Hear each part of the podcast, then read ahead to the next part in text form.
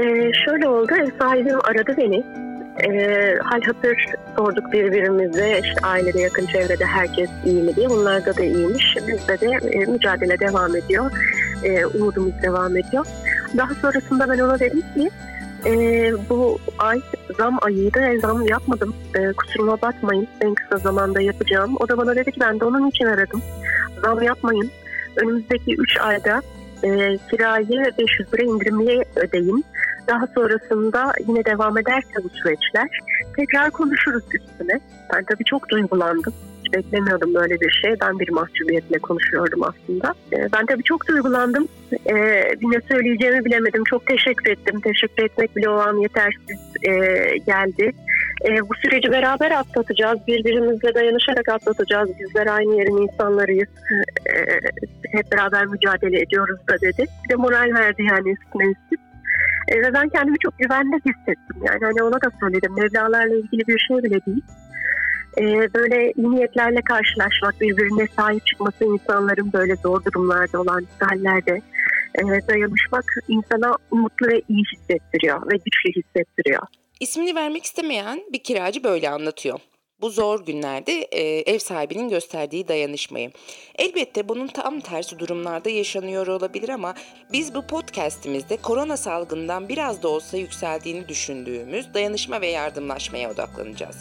Ama kamunun ya da özel kuruluşların değil de sivil toplum ve kişilerin dayanışması. Çünkü anlaşılıyor ki bazen kötü şeyler iyi sonuçlar doğuruyor. Belki de insan çaresiz kaldığında tekrar insanlığını ve o insanlığa dair hasletlerini hatırlıyor.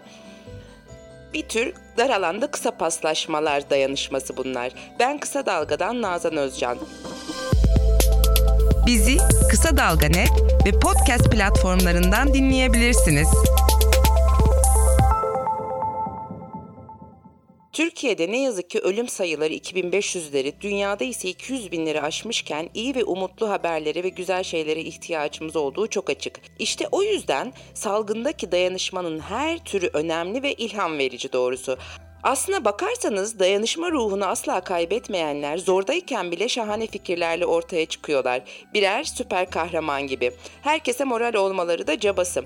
Mesela yaşından ve hastalıklarından dolayı evden çıkamayan ama daha karantina duyurusu bile yapılmadan evden maske dikmeye başlayan Flor Uluk gibi. Flor Hanım telefonun ucunda pırıl pırıl ve heyecanlı bir sesle anlatıyor. Keyif alıyorum kendimi çok iyi hissediyorum. Yani bunun adına çalışmak demiyorum. Onu mutlu eden şey evinde maskeler dikip ücretsiz olarak ihtiyacı olanlara dağıtmak. E ben de terziyim zamanımı iyi geçirmek için, insanların işine yarayıp kendini yenilemek ve güçlü olmak için böyle bir çalışma başlattım diye anlatmaya başlıyor Flor Hanım. Yaptığı işten o kadar mutlu ki sesi bile insana iyi geliyor. Devam etsin. Tek başıma Önce başladım terzi olduğum için evimde tabii bir sürü kumaş bulunuyor. Önce onları diktim. Yakın çevremden başladım. İşte aileme, sülaleme, konuma, komşuma, sonra mahalleme, sokağımdaki esnaflara. Ondan sonra ufak ufak şeyi çok fazla kullanmam sosyal medya. Ancak işe yaradığım zaman kullanırım. Çok uzun aralıklarla böyle 4-5 yıl gibi hiçbir şey yapmadığım dönem olur. Ama işe yarayacaksam da böyle projeler yaparım. Ve kendi e, tırnak içinde söylüyorum gücü sakın şeyi algılamayın. Kendi gücüme, kendi emeğime güvenerek yaparım. Hani bir şeyi yapıp yarım bırakmayı da sevmediğim için gücüm oranında başlarım bir şeyler yapmaya. E, birazcık da etraftan sonra destek alarak büyütürüm. E dedim maskeye gelmiyor kimseye henüz ulaşamıyorlar. Yani ben dedim böyle bir şey yapayım kendim test ettim. Doktor arkadaşlarımdan onay aldım. Hani kullanılabilirliği açısından. Yani gayet olumlu buldular. Sonra başladım dediğim gibi evdeki nevresimleri, kumaşları, gömlekleri komşulardan topladım onları kestim. Yetmedi kumaş almaya çalıştım. Yani parça kumaşlar topladım atölyelerden falan. Daha henüz yasak çıkmadan önce oldu bunlar. Hani bu kadar yaygın değildi ama Hani denir ya perşembenin geliş çarşambadan diye. Önemli bir şey daha, küçücük bir detay ama aynı zamanda şahane bir jest. Maskeleri dikerken kullanacak olanların moralini de düşünmüş. Sonra baktım bir de maske takmayı da insanlar hani alışkanlık haline de getirsin. Niye böyle renkli renkli, cicili bicili falan. Hani biraz şeyi tamamlasın estetiğine de dikkat ederek tabii ki sağlık öncelikli. Henüz daha maske takmak zorunlu değilken başladım yapmaya ve dağıtmaya. Şimdi iş büyüdü tabii. Ee, şeyde sosyal medyada da paylaşınca. Şimdi siparişler geliyor. Tabii bu yine tırnak içi siparişe yani insanların ihtiyacı olan şey. Böyle espri katmaya çalışıyorum biraz. Ancak kargoları karşılayamayacağım için bunu beceremeyeceğimden dolayı sadece kargo bedelini karşılarsanız diyorum. Size yollayabiliriz. Sağ olsunlar onlar da karşılıyorlar. Yapıyorum. ihtiyaçları kadar maske gönderiyorum. Evdeki kumaşlar yetmeyince işi biraz daha büyütmüş. Anlatsın. Yani ihtiyaca cevap verelim diye de bir kumaşçımız var. Yani daha doğrusu hiç adamın yüzünü bile görmedim. Bir tane Fatma diye bir kızımız var. Benim yaş ve sağlık durumundan dolayı sokağa çıkamadığım için o bakıyor bu işlere. E, güzel kafayı uydurduk birbirimize. O gidiyor işte kumaşçıyla konuşuyor. E, işte konuşuyoruz. Bize birazcık da kredi açtı. Kumaş alıyoruz. Ondan sonra ben bir bir kesiyordum. Şimdi inşallah bir atölyede kesilecek bunlar. Çünkü orta parmağım makas sıkmaktan biraz şişti. Yine şikayet değil. Kesilmese yine tam gaz devam ederim. Hiç problem değil. Dikiyorum, poşetliyorum, adreslerini yazıyorum. Fotoşa veriyorum, kargoluyor. Muhteşem bir dayanışma ve bununla ayakta kalacağımızı ve güzelleşeceğimizi düşünüyorum. Böyle işte. Günde 200 maske dikebildiğini söylüyor Flor Hanım. Çok basit bir makinayla hani düne kadar verdiğim rakam 850 idi. Hani onun üzerine daha bir sürü maske diktim ve paketledim. Ya yaşadığımı bir şey yaparak, dayanışma içerisinde bir işe yarayarak yaşam yaşamın anlamı benim için bu. Üretmek. Üretmek ve işe yaramak. Peki bu dayanışma maskelerinden edinmek için ne mi yapmalısınız? Çok basit. Facebook'tan Flor Uluk hesabına mesaj yazıyorsunuz. O da size gönderi veriyor. Ama şöyle şeyleri de hesaplıyor doğrusu. Siteden birisiyle yazıştım. İşte beş kişiyiz evde dedi. Ya ablam dedim ya hani bir sor konuya komşuya hani beş tane bak site diyorsun değil mi? Hani en az dedim üç tane beş tane bina vardır orada yan yana. E dedim konu komşu birbirinize telefon açın dedim görüş musunuz sorun dedim. Bak beş tane maske yerine 35 tane yolladım. Şimdi bir de yıkanıp yıkanıp kullanılabiliyor bunlar. Bu kadar heyecanla bunları yaparken bir de hala kendine yükleniyor. Biraz hayıflanarak şöyle anlatıyor. Hep böyle durumlarda işte ne bileyim savaşlarda, depremlerde, doğal afette, işte bu pandemide yani diyorum ki kendimi mutlu etmenin yollarını arıyorum. Hala diyorum ben ne kadar bencilim. İnsanların işine yarayarak bütün bunları yaptığımın farkındayım. Yani işe yarayarak kendimi iyi hissedip güzel hissediyorum. Ancak işte mutlu oluyorum ya biraz da buradan kötü hissediyorum yani. Niye mutlu oluyorum falan diyorum. Ama olmalıyım esasında. Tabii ki olmalı. Yerden göğe hakkı var aslında. Ayrıca Flor Hanım esasında dayanışmanın tam da olması gerekenini yapıyor.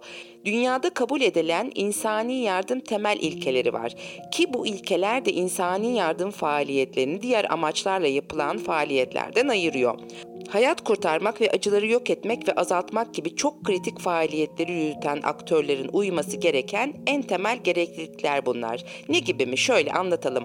Birincisi insanilik. Yani insanların ıstırap çektiği bir durum varsa nerede ve nasıl olursa olsun en korunmasızlar başta olmak üzere müdahale edilmeli. İkincisi yansızlık. Yani insani yardım çalışmaları yapanlar herhangi bir çatışma ya da ihtilafta bir yanda yer alamaz. Üçüncüsü taraf tarafsızlık.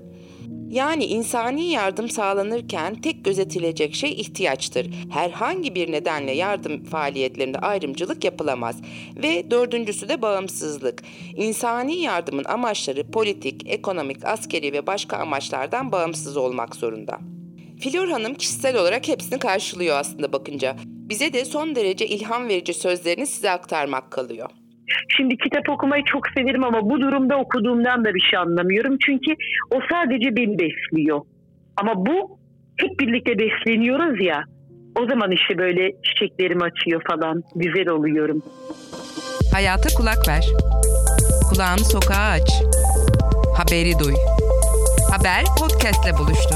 Kısa Dalga Podcast. Çiçeklerim açıyor ne güzel laf değil mi? Flor Hanım dayanışma için böyle bir ifade kullanıyor. Ama Tamam güzel şeylerden bahsedeceğiz. İçimiz ferahlayacak dedik ama Türkiye'deki dayanışma kültürüne de bir bakmak gerek. Çünkü bu konuda pek de sınıfı geçebildiğimizi söyleyecek durumda değiliz. Hatta biraz çakıyoruz desek bile yeri. Şöyle ki Araştırma şirketi Gallup 2017'de dünyanın en cömert ülkeleri araştırmasında Türkiye 146 ülke arasında ancak 132. olabilmiş. Gerçekten epey düşük. 146 ülkede 153 bin kişiyle yapılan ankette 3 soru var. Birincisi son birkaç ay içerisinde bir hayır kurumuna para bağışında bulundunuz mu? İkincisi bir kuruluşta gönüllü çalışma yaptınız mı? Üçüncüsü ise ihtiyacı olan bir yabancıya ya da tanımadığınız birine yardım ettiniz mi? Şirketin amacı bu sorularla bireylerin topluma olan bağlılıklarını ölçmekmiş. Soruların cevaplarına göre sivil topluma katılım endeksi oluşturulmuş.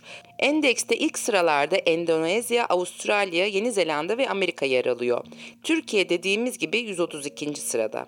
Son üçte ise Çin, Yunanistan ve Yemen var. Bir taraftan bakılınca için refah düzeyiyle de alakası yok gibi. Mesela alt orta gelir seviyesindeki Endonezya birinci sırayı alırken Myanmar ve Kenya gibi ülkeler listenin üst sıralarında. Anketin sonuçlarından biri de şöyle.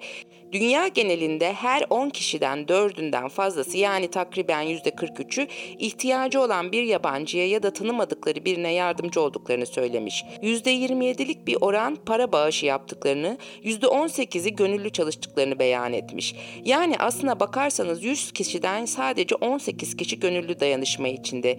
Bu rakam Türkiye'de daha da düşük. Onu da şu araştırma gösteriyor. Charities at Foundation yani Türkçesi Hayır Kuruluşları Yardım Vakfı'nın 2018 verileri.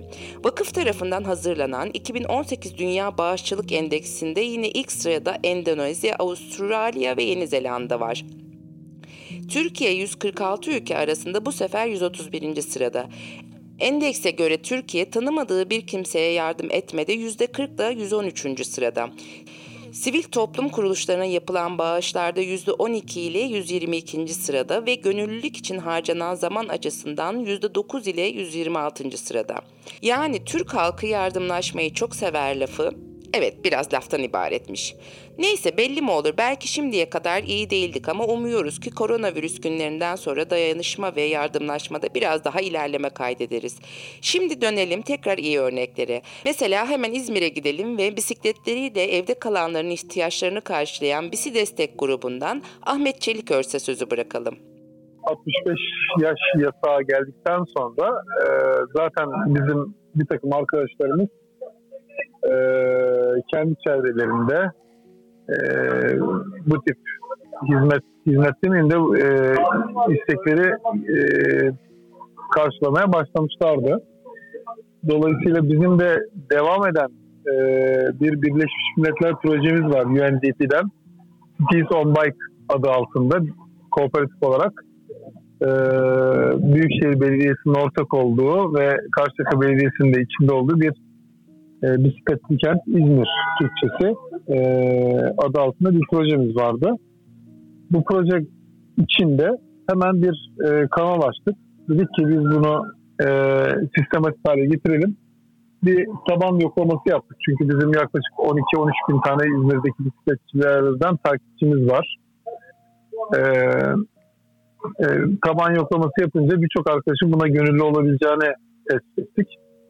Sonra da hem bisikletlileri hem de yardım ettiklerini tehlikeye atmamak için bayağı bir organizasyon yapmışlar. Sistem geliştirdik önce. Dedik ki biz bunu nasıl yaparız? Hukuki altyapısı nedir? Ondan sonra e, tabii korona açısından korunmalı ve hijyen açısından nelere dikkat etmemiz gerekir? Doktor arkadaşlarımızdan destek aldık. Bilimsel bir altyapı çalışması oldu. Bir çağrı merkezi oluşturduk katılan arkadaşlardan işte gerekli e, muvaffakatnameleri aldık. Eğitimlerini verdik. Bir eğitim programı hazırladık hızlı bir şekilde. E, daha sonra e, onların gerekli olan malzemelerini tedarik ettik. İşte eldivenler, e, maskeler, dezenfektanlar, her birine dağıtacak şekilde. Özel çantalar yaptırdık. Ee, yelekler yaptırdık kimliklerini belli etmek üzere. Ee, gibi gibi çalışmalardan sonra birer paket hazırladık onlara. Yaklaşık şu anda 40 galiba sayı değişiyor her gün.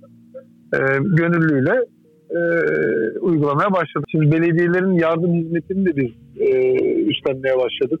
Mesela Bornova Belediyesi'nin e, ihtiyaç sahiplerine dağıttığı süt e, ve bir takım gıda ürünleri var. O bölgedeki arkadaşlarımız. Sanırım bu hafta Karşıyaka bölgesinde biz dağıtacağız. 40 arkadaşımız var yaklaşık olarak ve rakam artıyor giderek. E, bunların hangi saatlerde hizmet verebileceklerini e, kendi beyanlarından aldık. Hangi bölgede hizmet verebileceklerini de e, aldık. Gelen çağrıları bu aldığımız bilgiler ışığında yönlendiriyoruz. Yani hazır kısa e, tabii kendi bildirdikleri mesai saatleri veya e, çalışma saatleri içinde e, görevlendirilmek üzere yaklaşık 40 arkadaşımız şu anda var. Bir tek 65 yaş üstüne değil dağıtımları. Engelliler, hastalar ve bir şekilde dışarıyla bağlantısı kesilenlere. Bisikletleriyle dayanışma taşıyanların başına güzel şeyler de geliyormuş. En çok da bundan mutluluk duyuyorlar. Aynı zamanda Bisikop Yönetim Kurulu Başkanı da olan Ahmet Bey anlatıyor. Geçen hafta mesela bir yazar bir e, büyüğümüz e, ve hizmet verdi bir arkadaşımız e, kitap hediye etti. Ona hatta bir makale önce vermiş. Sonra kitap hediye etmiş. E, arkadaşımızla biraz sohbet ettikten sonra tabii onun e, engin bilgisi ve insanlık e, ölçüsünden çok etkilenmiş arkadaşımız. Grupta çok hoş paylaşımlar yaptı. İyi ki dedi ben hani burada yer almışım ve iyi ki e, bu abimize hizmet vermeye gitmişim. Böyle bir insanı tanımaktan e, onur duydum. Çok büyük kazanç oldu benim için diye e, bir anı yaşadı. Tabii bu tip şeyler birikecek. Yani bir anlamda dayanışma yardım edene de umut ve motivasyon veriyor. Almaktan çok verdiğiniz zaman e, bir şeyler verdiğiniz ve sosyal hizmette bulunduğunuz zaman e, kişisel anlamda, e, psikolojik anlamda çok ciddi bir e, kendinize katkı sağlamış oluyorsunuz. E, bu bilimsel olarak kanıtlanmış bir şey. O yüzden zaten bütün e, şeylerde vermekle ilgili biliyorsunuz e, paylaşımlar yapılıyor sosyal medyada olsun e, değişik blog yazarları tarafından. E, bizim arkadaşlarımızda da aynı şekilde e, yani bisiklete zaten biniyorlardı. Şimdi bunu bir amaç doğrultusunda yapıyor olmak, böyle bir zamanda bisikletli camianın e, topluma nasıl katkı sağladığını göstermek ve e, kamunun, yöneticilerin e, bu anlamda dikkatini çekmek anlamında tabii ki tatmin oluyoruz. Dışarıya çıkamayanlar dedik ama BİSİ destek önemli bir şey daha yapıyor. İnsanlar içeriye çekilince açlıkla karşı karşıya gelen kedi, köpek ve kuşlara da sahip çıkıyorlar. Biz burada e, bu organizasyonun dışında hemen zaten bir grup arkadaşımız yaklaşık 30 kişi kadar e, sırf bunun için organize olmuşlardı. İzmir'in İnciraltı'ndan Sasalı'ya kadar uzun bir e, interlandda e, köpeklerin ve evcil hayvanların beslenmesi işine gönüllü olmuşlardı. Finansmanını da kendisi sağlayarak. Şimdi bunu e, belediye destek oldu. Yani şeyin e, bulunması yani tedarik edilmesi konusunda mamanın tedarik edilmesi konusunda bizim bu BC destek ekibi arkadaşlar da gönüllü olarak şimdi e, güvercinlerin ondan sonra köpeklerin ve kedilerin beslenmesi konusunda e, görev üstlendiler. Düzenli olarak onu dağıtımda yapıyorlar şu anda. Yardıma ihtiyacı olanların 0850 595 0232'yi aramaları yeterli. Bisikletler basıyor pedala, ekmeği, yoğurdu, meyveyi, ilacı artık neyse ihtiyaç taşıyorlar evlere. İzmir'de ve evden çıkamayanlarla bu numarayı paylaşmak da sizin dayanışmanız olsun. Şimdi lezzetli bir dayanışma hikayesi var. Lezzet derken şaka yapmıyoruz. Bildiğiniz yemek ve tatlılardan bahsediyoruz. Kaan Yerman bir aşçı. Instagram'da tam kararında diye bir hesabı var. Oradan uzun zamandır tarifler paylaşıyordu. Siz de yapabilirsiniz ama Kaan Bey şimdi işi başka noktaya getirmiş. Yemek dayanışması. Ya benim zaten aslında bir Instagram hesabım var tam kararında diye. Orası için ben ya uzun yıllardır yemek yapıyorum zaten. Yeni reçeteler denemeye çalışıyorum. Ya bu dönemde de zaten bayağı zaman bol olduğu için orası için yeni tarifler deneyebiliyorum. Ee, ama yani olay şöyle bir şeye döndü. Ben eskiden bu yaptıklarımı arkadaşlarıma götürüyordum. Onlar yiyordu. Çalıştığım yere götürüyordum. Yani bir yerlerde dağıtabiliyordum en azından. Ancak şimdi böyle bir imkan yok. Yani kimseye götüremiyorum. Haliyle e, bu yaptığım şeyler de dolapta birikmeye başladı. Bayağı bir yemek oldu. Difrize attım, difrize yer kalmadı. En sonunda şöyle bir şeye karar verdim. Yani ben bu yaptıklarımı işte dışarıya çıkamayan insanlar var. Ee, işte maalesef mevcut durumdan dolayı işini kaybeden insanlar var. Maddi durum bozulan insanlar var. Çok uzun süreler çalışan sağlık çalışanları var. Yani ya istedim ki elimden geldiğince küçük bir yardım olsun açıkçası.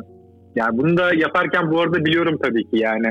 Ben günün sonunda burada işte ekler yapıyorum orman meyveyle. Beyaz çikolatalı brownie yapıyorum. Yani değişik şeyler denemeye çalışıyorum. Yani insanların 2-3 tane brownie ile ya da 4-5 tane eklerle doymayacağını tabii ki biliyorum ama ya buradaki amaç dediğim gibi işte çok uzun çalışan mesai yapan insanlar var. İşini kaybeden insanlar var. Yani küçük de olsa aslında moral kaynağı olmak, mutluluk kaynağı olmak da aslında amacım. Ee, o yüzden böyle bir şeye başladım.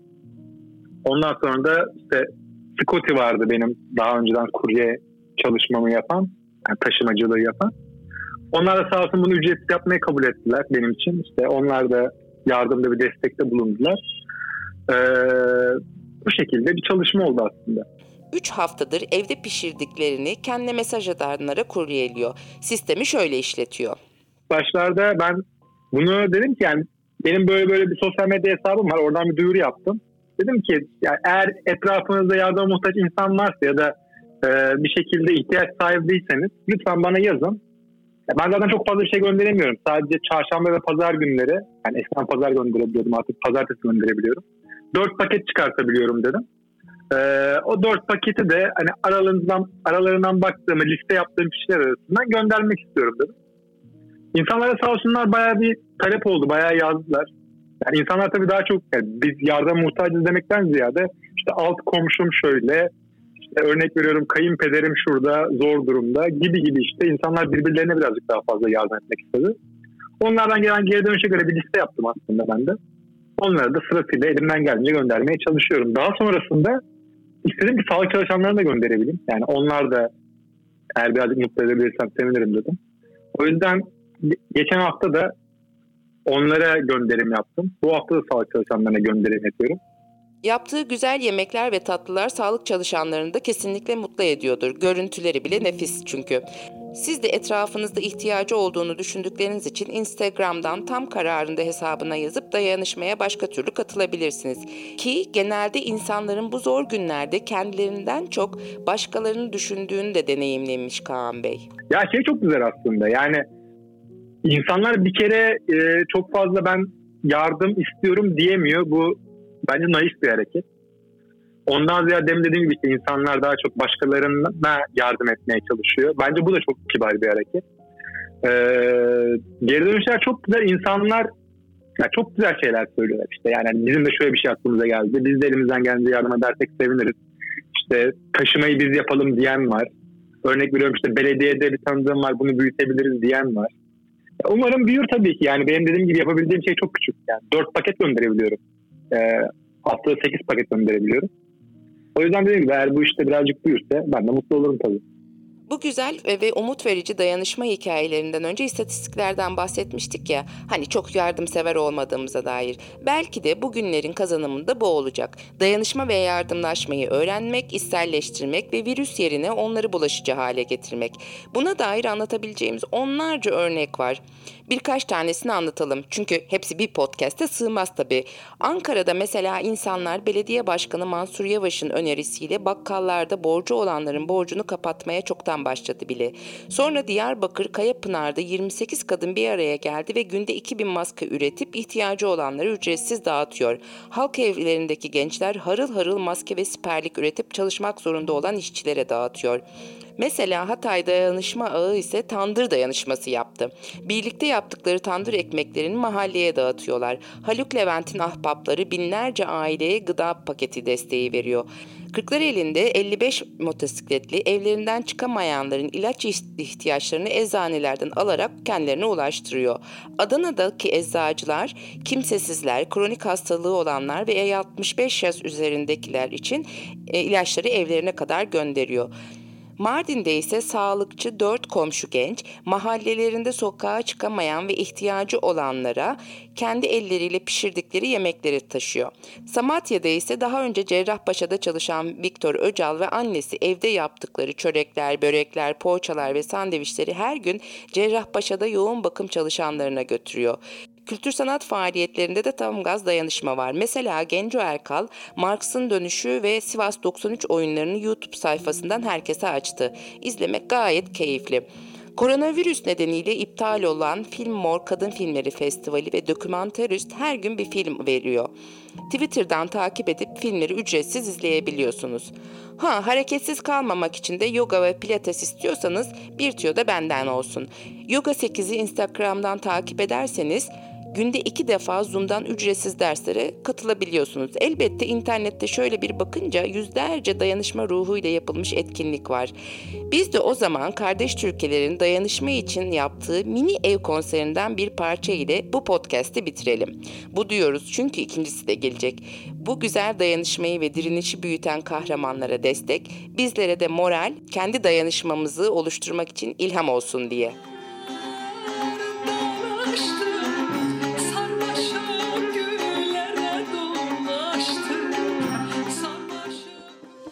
Haber podcastle buluştu. Kısa Dalga yayında. Bizi Kısa Dalga Net ve podcast platformlarından dinleyebilirsiniz.